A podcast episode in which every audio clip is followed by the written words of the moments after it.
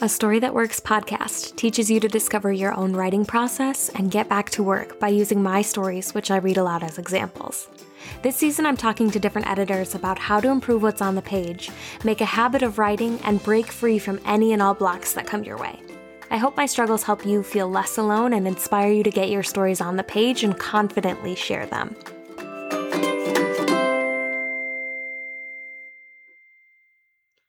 On today's episode, Leslie and I discuss what it takes to expand a short story, how can you strengthen your craft, and how do you actually build a career as a writer. Leslie Watts is a StoryGrid certified editor, writer, and podcaster based in Austin, Texas. She's been writing as long as she can remember, from her sixth grade magazine about cats to writing practice while drafting opinions for an appellate court judge. As an editor, Leslie helps fiction and nonfiction clients write epic stories that matter. She believes writers become better storytellers through study and practice, and that editors owe a duty of care to help writers with specific and supportive guidance.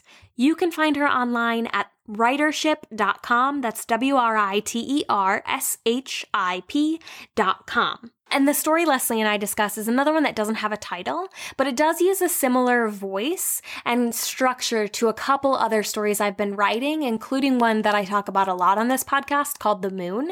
I tentatively called it Lightning, but that's, yeah, no one suspected that lightning had anything to do with the deaths in our town, that every time it struck, someone would lose their life in the same location exactly three days later. But I've been keeping track.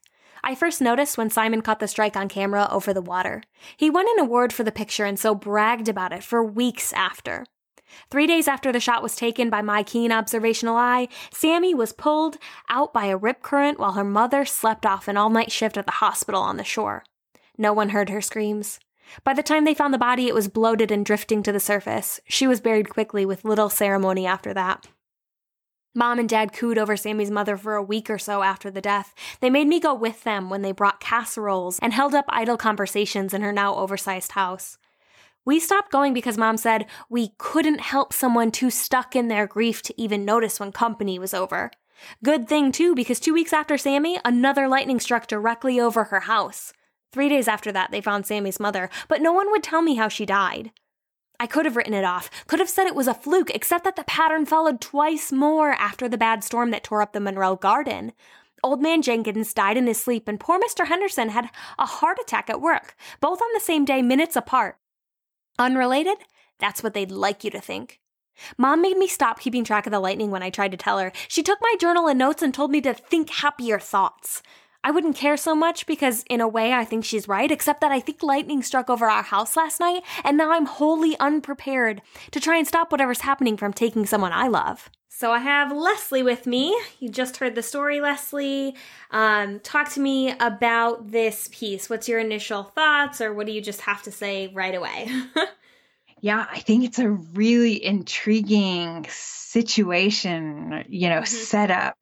Um, and it definitely makes me curious to know more. Mm-hmm. So, what I'm wondering is, and where I would start usually with a client would be to ask, so what's the what's the inspiration? What's the mm-hmm. what piece came to you first in this little yeah. universe. Yeah, so I think I tend to create ideas as a writer situationally or something's just a little off. Uh, the what came to me first I think was probably this voice. And knowing the voice I had sort of okay this strange thing is happening. I I wanted to create a story about lightning like just that very visual image lightning over water.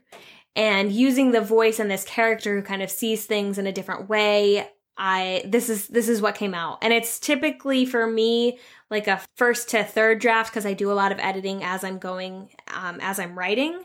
But yeah, that's that's sort of how it came to be is it was this I love this visual image. Maybe I'll try attaching it to this voice and see what happens and then the character kind of took on the story itself. Nice, nice. Okay.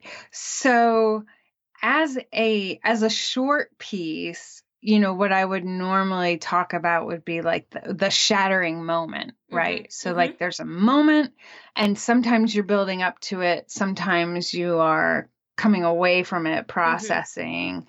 so if you were to identify a shattering moment in this as just as a short piece. Mm-hmm. Now you're talking like James Scott Bell talks about short stories being about shattering moments. Yes. Yeah, yeah. So I think I think flash fiction is a little bit different in that it doesn't necessarily have to have that shattering moment in the same way that like short story does because it is right. so so short and condensed. And I think I wasn't necessarily considering that when I wrote this piece. This piece, I think, was more of like a look at this cool thing that I can do, and then let me leave it up to you whether or not you believe if if she's right or not. And so it's this like strange things are happening, but are they really happening? And I don't know if that works effectively. It certainly isn't going to work if I try and expand the story, which I do want to do.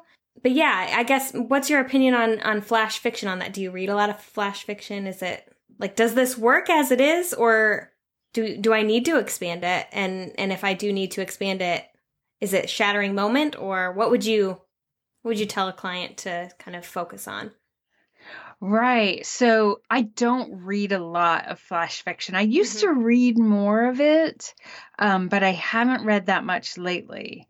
So I think thinking about what's the, I think even if you don't have like you're not looking at a shattering moment. You're looking at something right? Like you're uh like mckee would talk about you're opening up a, a gap. It's a really small gap because it's flash fiction but you're opening up a gap between expectation and reality like what actually unfolds. So i would kind of focus on that space mm-hmm.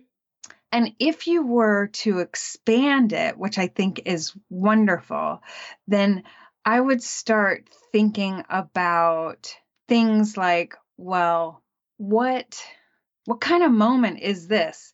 Mm-hmm. Like what if you were to say, oh this because we talk about this on the roundtable sometimes with the short stories that short stories seem to have the feel of one or more of the five commandments mm-hmm. you know like one seems to be really in the foreground. Yeah.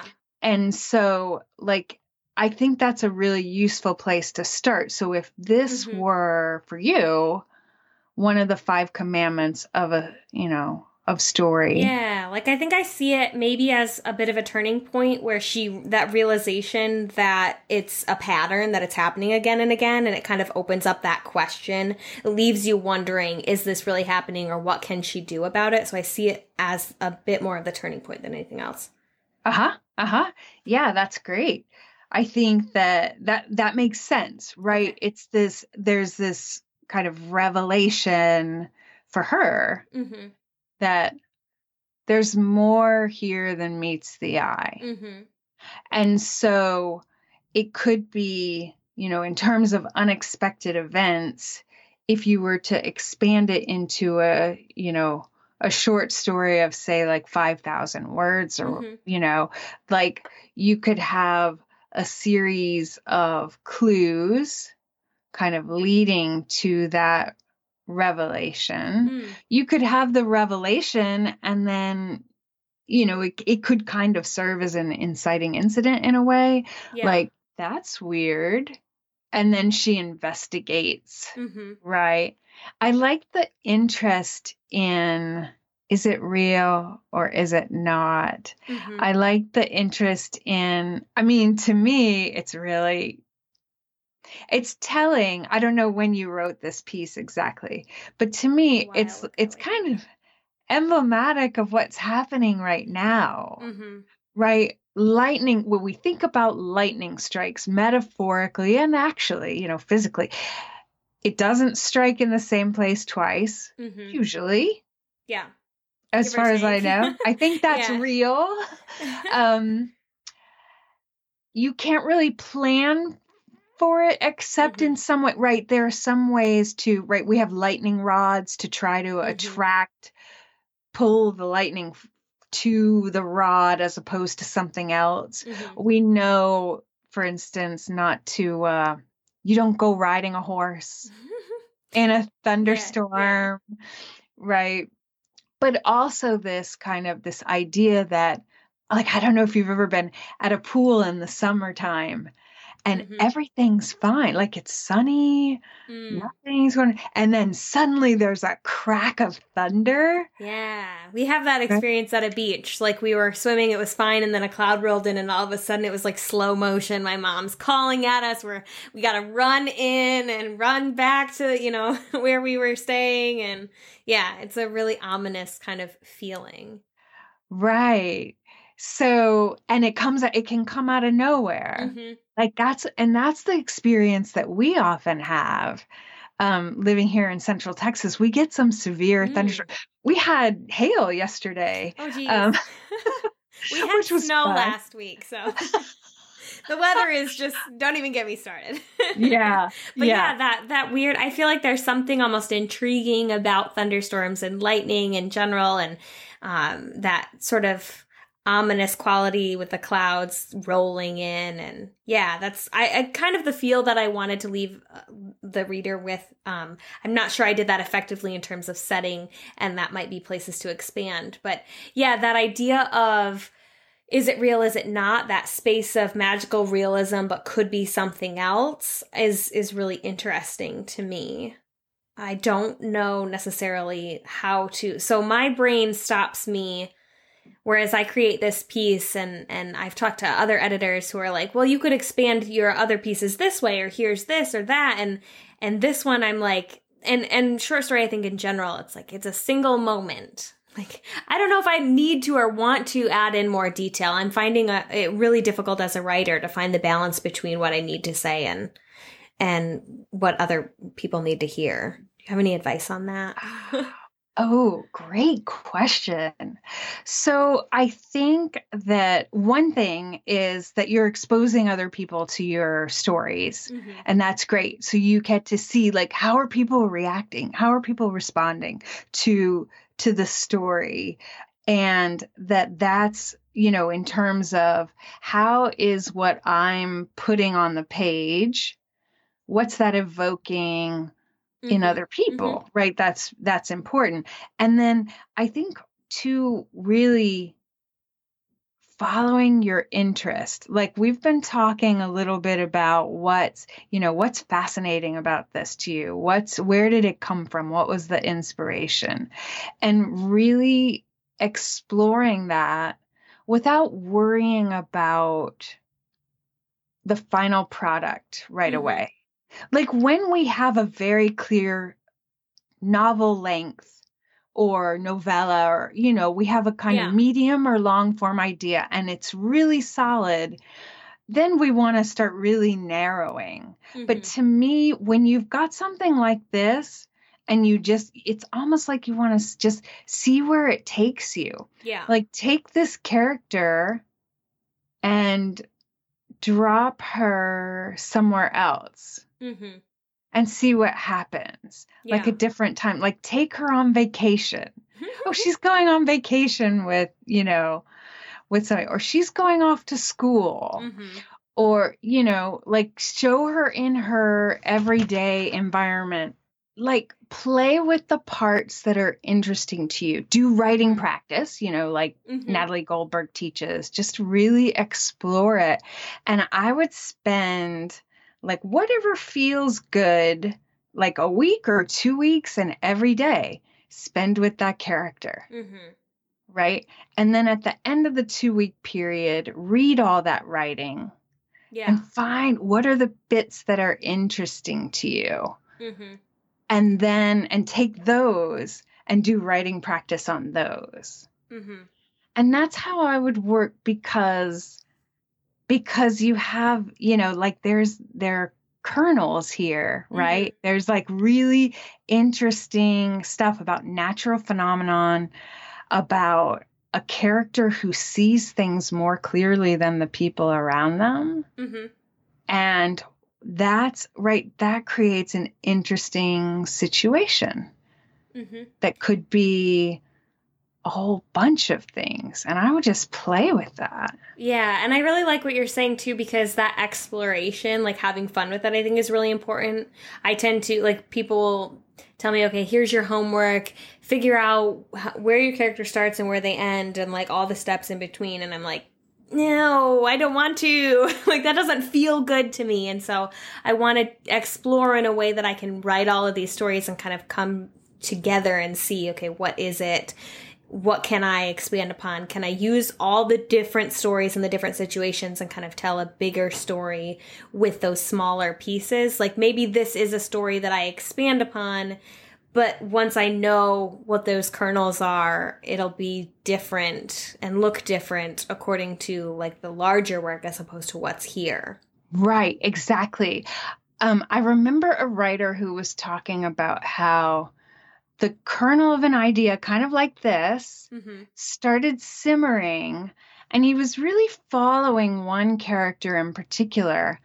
And then one day he figured out oh no, he wasn't so much interested in this character, but one of the characters on the periphery. Mm. Like, kind of, it was just a thread that he followed until he found the thing that, ah, that's it. Mm-hmm. That's what I really want to write about. Right. It's like letting go of the bowstring and the mm-hmm. arrow goes, mm-hmm. right? Because I think, you know, especially because of your training as an editor, there is a tendency in us, especially if we think, if we're used to thinking analytically. Yeah. It's like, oh, what's this mean? oh, let me nail this down. Where is my going? Well, what am I going to get out of this? right? What's the product going to be? yes. And that's important. Mm-hmm. But I'm wondering if what your what your writer needs is some expansive space to really figure mm-hmm. out what is the thing? Yeah. What is it about this?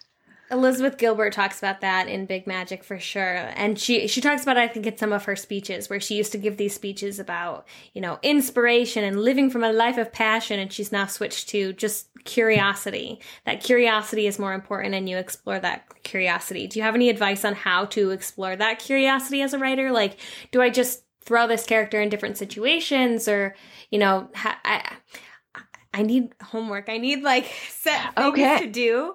Um, but then I also like so I can figure out what feels good, what doesn't. You know, like if you tell me something, I'm like, no way. But enough of enough ideas. I think I can find something that'll help. I hope. Okay, so I probably won't remember this exactly, but I found this really, really useful when I did this. And it's um, Dorothy Brand, I think is her name. Um, and she wrote this book a really long time ago. If you want to write or something like that?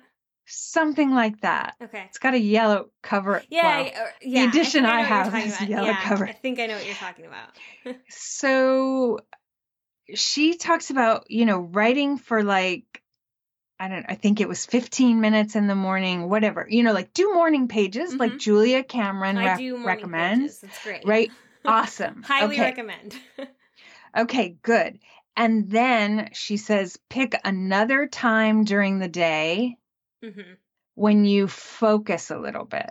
Okay. So you've got your I just woke up. I've got all these weird coronavirus dreams going to, on. I need to decompress and and write down right? all my anxieties. Yeah, that's my morning pages. Get that out and then do this. And then the really important thing I think is to read them. Okay. Right?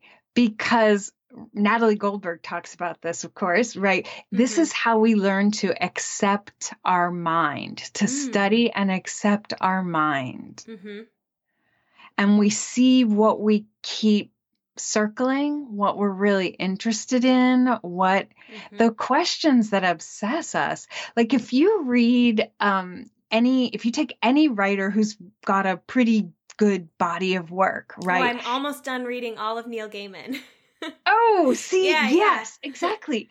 So you could probably, if you know, if yeah, someone were to ask you, say, mm-hmm. like, what are the kinds of questions that Neil Gaiman keeps circling? Mm-hmm. What are the themes that keep you know, no matter what he's writing about, yeah. no matter the genre, because he's a kind of genre agnostic writer, mm-hmm. um, what does he keep coming back to? Yeah. And by doing the morning pages and then doing the very disciplined writing on a particular topic later in the day, mm-hmm.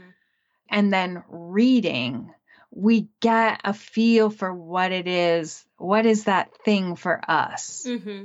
Now, would you, you know? say read the morning pages and the other, or just the other like focused fiction kind of work, or read, read both? Read both. Okay.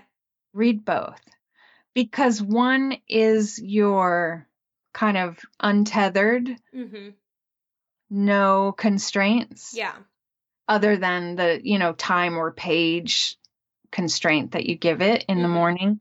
And then one is very focused, right? I'm writing on this topic. I am taking this character to the grocery store today. Yeah. And I think that's really nice. I struggle a lot with like I don't want to limit myself, and this I mean shows up in my double major, double minor in college, and then I, I get the urge to write these these stories on my blog that are like 300 words and I'm like, okay, that's done. I'm not going to come back or look at it. You know, maybe it's short attention span, maybe it's interested in too much. I don't know what I would classify it as, but like I don't know if they're connected if I'm not exploring and pushing myself to keep exploring and then reading all of them kind of together. So I like that.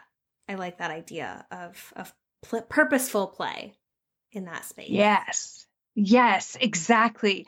And when you read them, like pull out things that, oh, this is interesting to me. Mm-hmm. And then you can use those things as topics to write on, yeah. you know, in another session. Mm-hmm. Um, and really pay attention to, you know, like when something sparks your interest, when you have a strong reaction, positive or negative. yeah. Let's face it, sometimes yeah. the negative reaction, there's something there. Yeah. Right? Yeah. Anything that has energy. Mm-hmm. How would you like I don't know, as a writer or an editor, how do you know when you have enough of an idea to write a novel or a longer piece? That is a great question. I think probably when when you can I think Joyce Carol Oates says when you can when you can see the ending. Okay. When you know where it's going. Yeah. Right? Yeah. For us, like if, you know, but it might also look like if you under if you really understand the controlling idea, like that's mm-hmm, mm-hmm. in your face, very distinct, clear, right? I think it, I hate to say, oh, you'll know, Rebecca. I hate uh, that. I feel like I don't know. Like, like a lot of writers will talk about how their experiences, the more they write, like their character will talk to them or, you know, they never say writing a novel is easy, but they say it gets easier.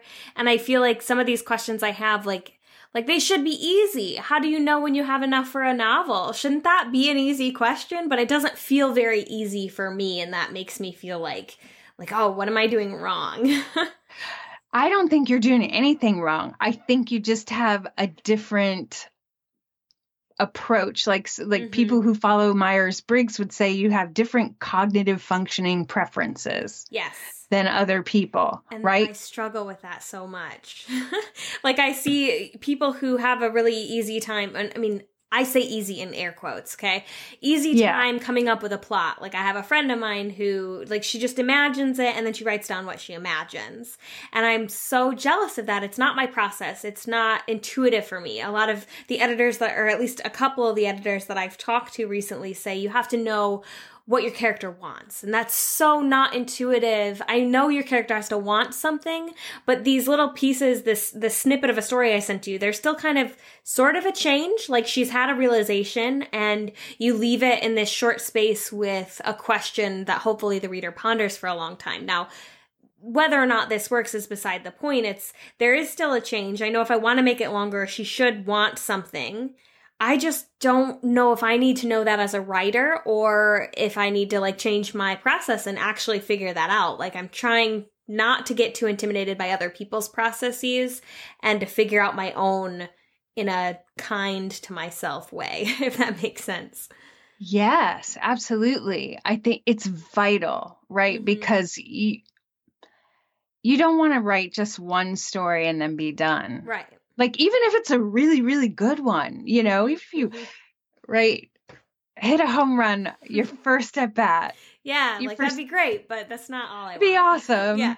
but you're going to write a you know, your next story you're going to write and then you're going to write another Mhm. and then another and then another because this is in you, Mhm. right? yeah. And so I think that the process of doing the writing practice hmm helps develop the intuition. Part of it, like I said, is like it's accepting our own minds Yes, that's what I, yes, absolutely. I need to do that. Right. and our own and process. valuing. Yeah, and understanding what that is, not just like, oh, it's it's sort of like so and so's way of writing, but no, like really understanding this is how I do things, and that's okay, and being confident in that, and using that to your uh, your advantage, because I I think that makes your story better when it's yours and you've created it your way. Right. I don't want to, like, when I sit down to read a Rebecca story, Mm-hmm. I don't want to read Joe's story or, you know, anybody yeah, else. Yeah. Like, I want to read your story. I want to get in, I want to have that connection between you, you know, you and your mind and your experience and Mhm. all of that. Like, I want to know you in that way.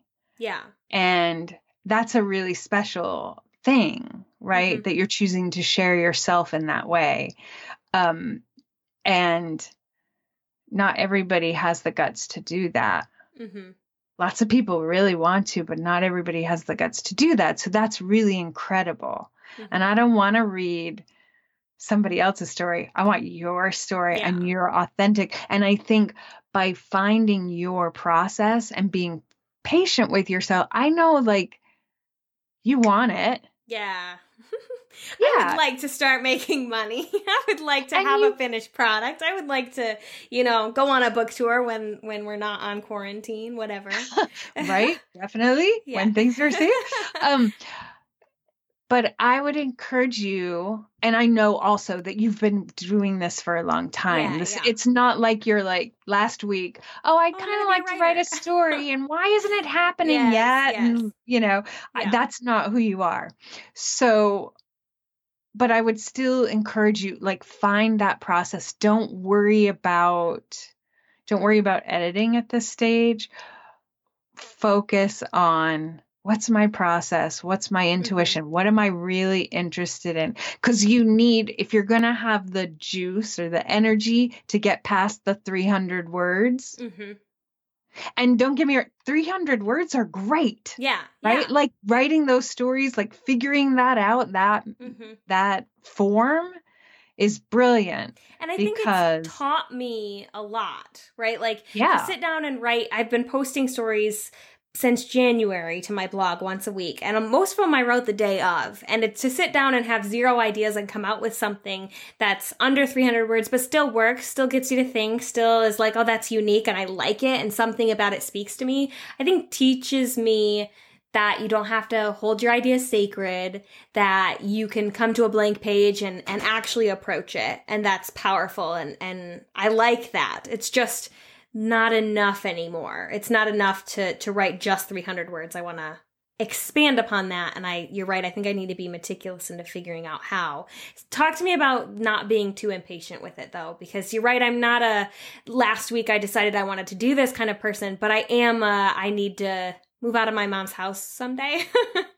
I want to I want to actually like make a living doing this thing that I love and I I have other ways so I'm not trying to put all the pressure on my creativity but I I am a little impatient with that and I don't know how to be kind enough to figure out that process without some impatience creeping in.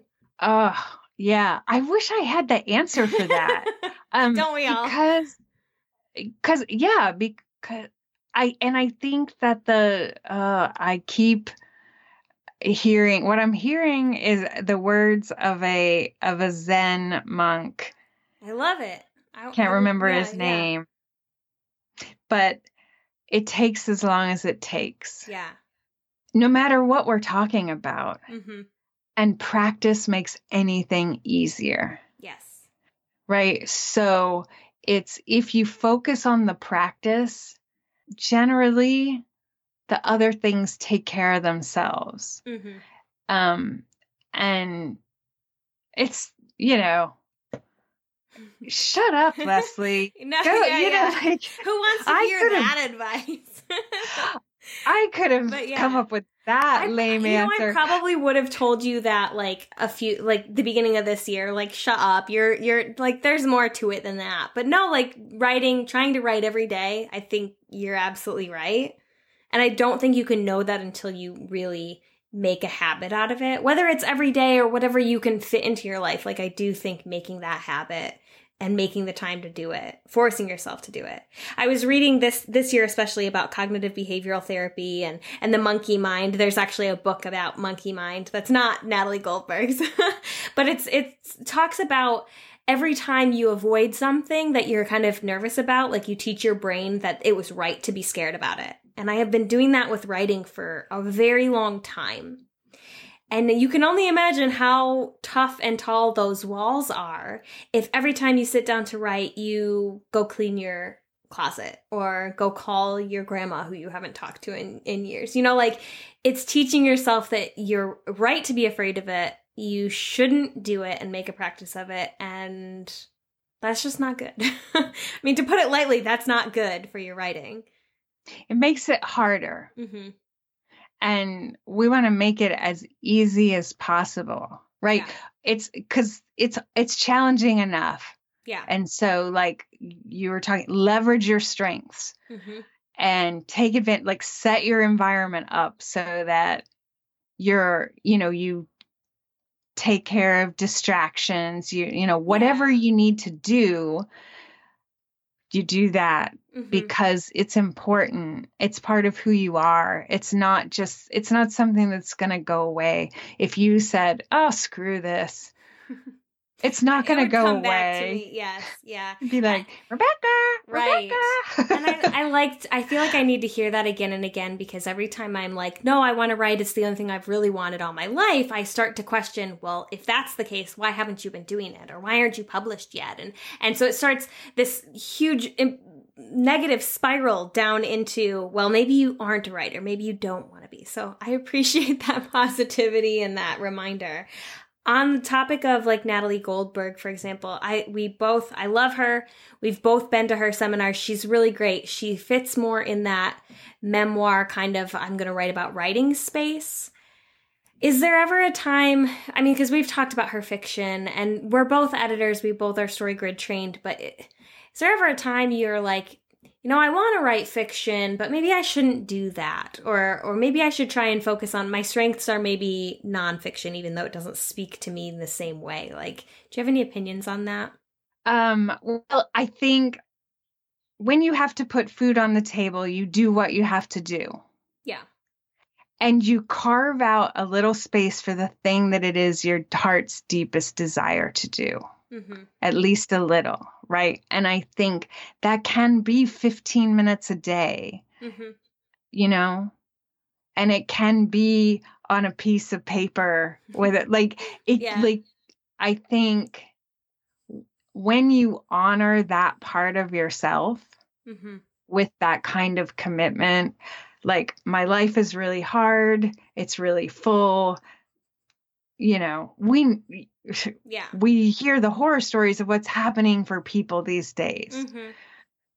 but if it is your heart's biggest greatest desire to write then carve some time mm-hmm. even if it's just a little bit because that will fortify you that yeah. will give you energy for everything else you have to do and it'll make space and then you can expand as time and circumstances allow yeah and practice makes perfect. I mean, not perfect, but like, if you want to write fiction, if that's your burning desire, and this is what I think you're saying, so correct me if I'm wrong. If that is your burning desire to write fiction, if you're making the time and carving that space out and actually doing that work, you will get better. And just because you're quote unquote better at like nonfiction or whatever doesn't mean that that's what your burning desire is and that you should practice more of what you want, not just because the other thing seems to be easier.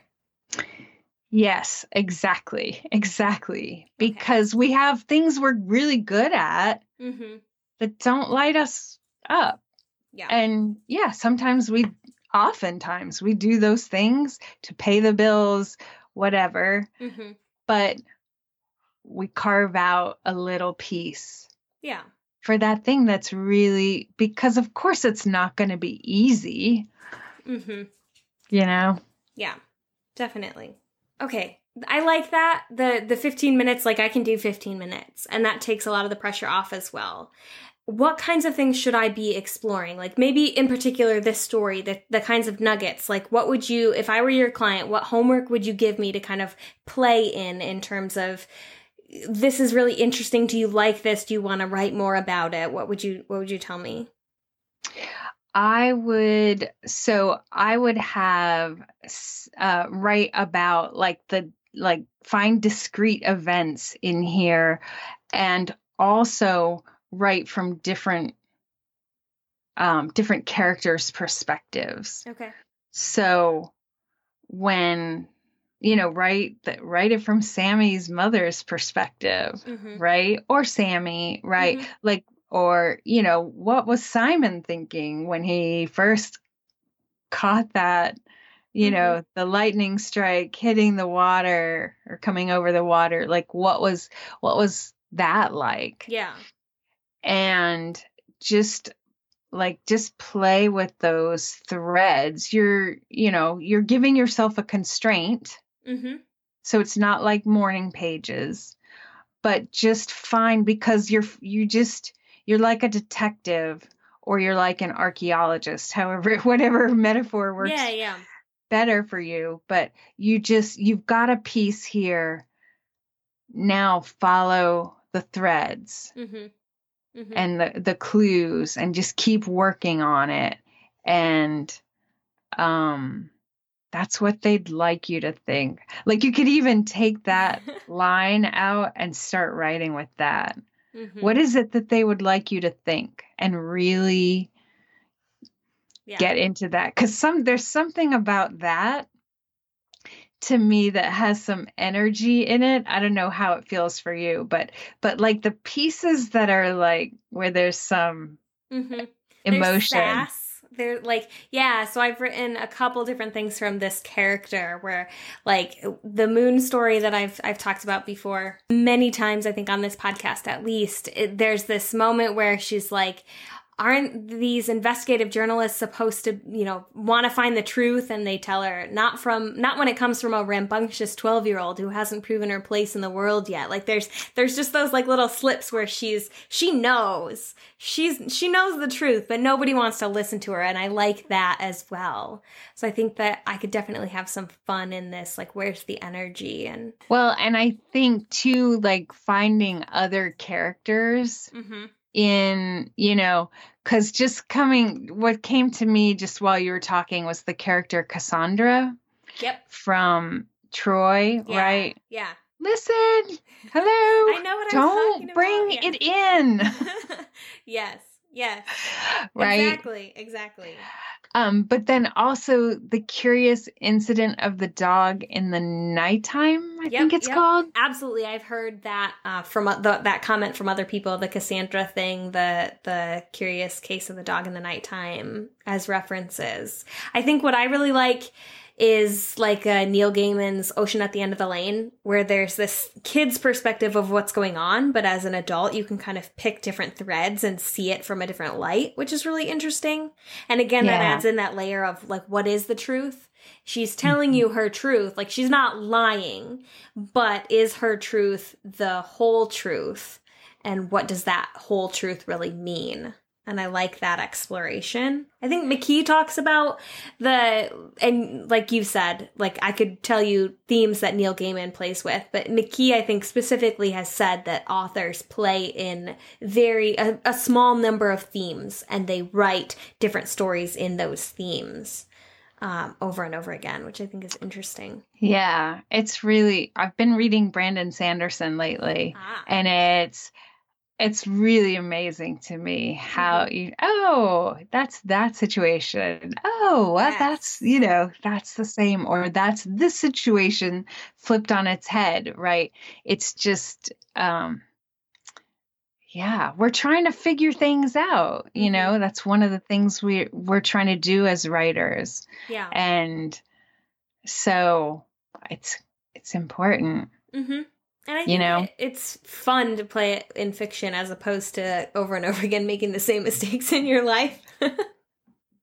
um, can you talk a little bit, and I don't know, maybe you can't, so it's okay if you say no, but about this idea of building a career as a writer. So this piece is 300 words. If I wanted to, I could find somewhere to publish it, but maybe, maybe this one becomes more of a novel. I don't know yet. I'll play in that, and and it is something that's recurring and a character that's recurring. So that makes me think that maybe I should with this one, but should I try and publish other places, try and write short stories, try and write a novel? Like, what would you recommend for trying to build up skills as well as like building a career?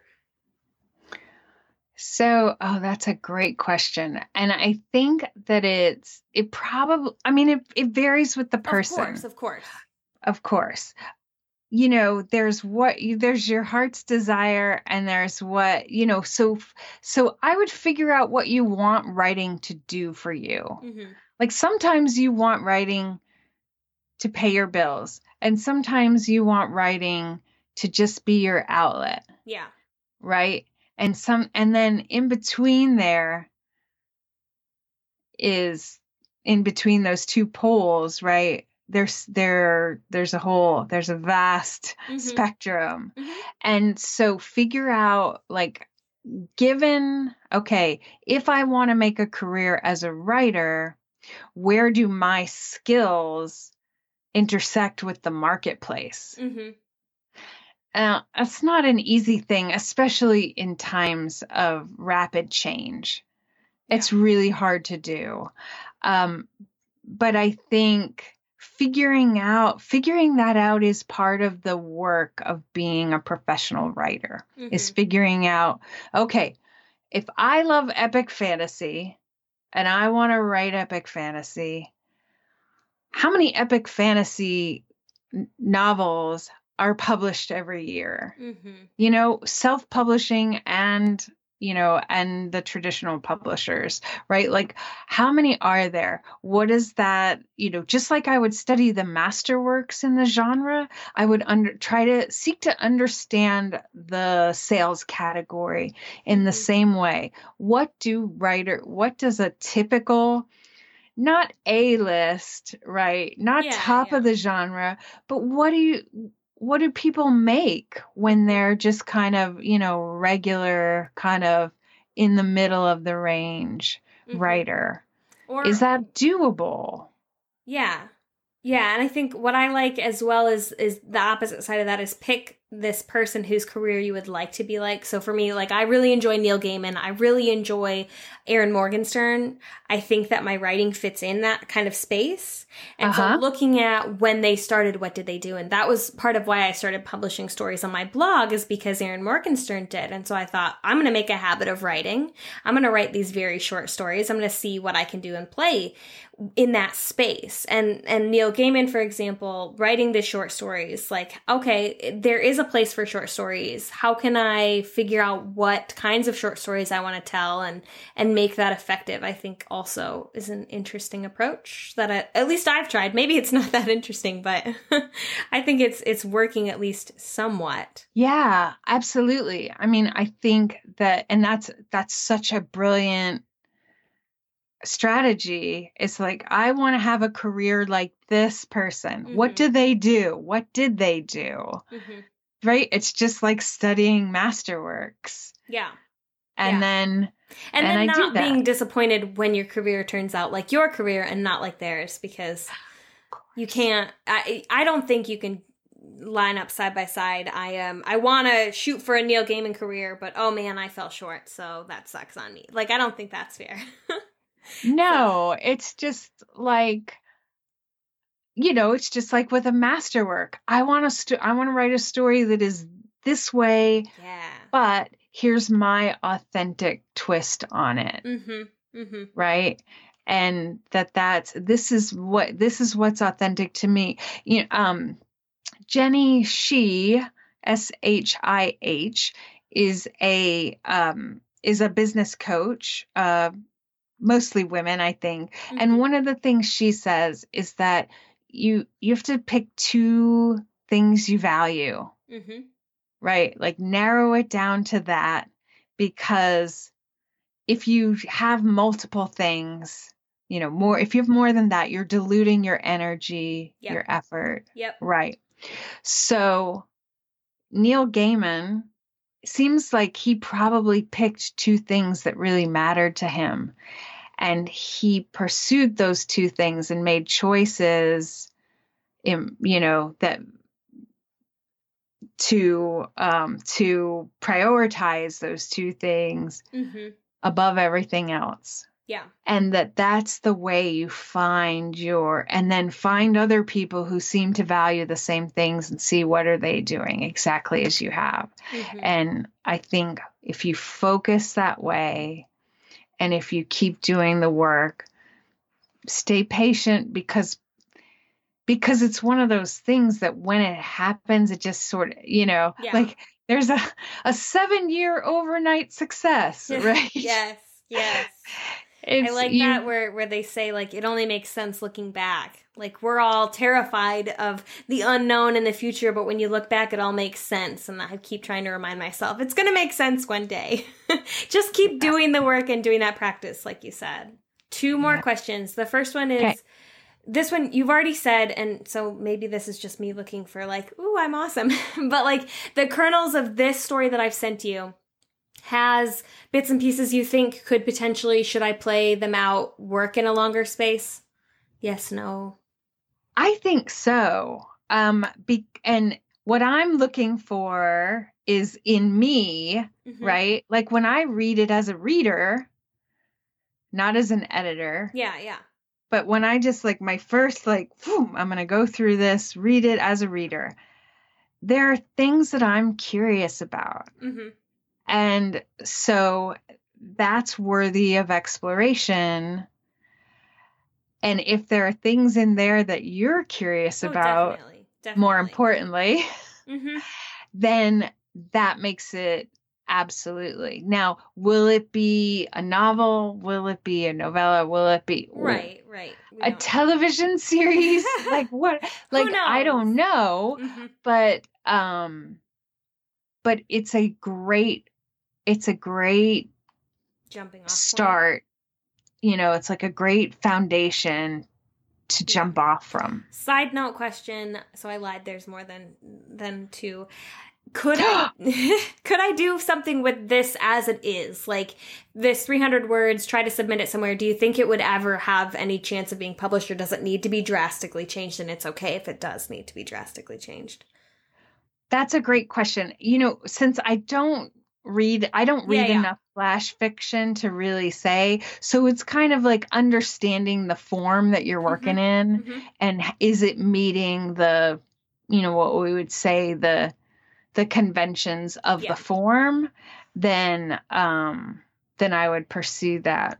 Okay.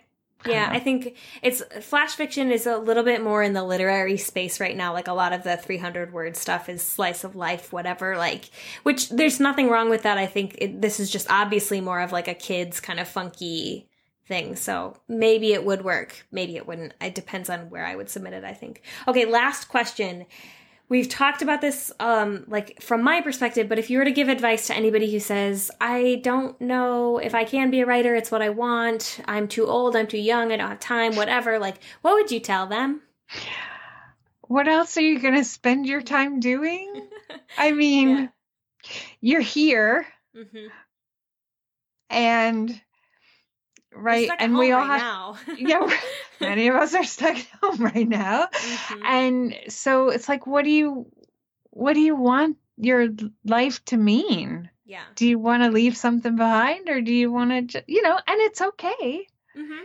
it's all right no matter what you you know what no matter what you choose but if you want to write then get started yeah i like it I agree. Get started if that's what you want to do. Okay, well, thank you so much for being here, Leslie. This was a wonderful conversation. I really enjoyed it, and I could just talk to you forever about editing. thank you. Eh, thank you for sharing your piece with me and yeah, and the conversation. It's really, it's always wonderful to talk with you. Thanks for listening to this episode of A Story That Works. For all the past episodes, the show notes, or to connect, visit astorythatworks.com. If you would like to support the show, click subscribe and leave us a rating and review wherever you get your podcasts. It helps other people find and fall in love with the show. As always, keep writing.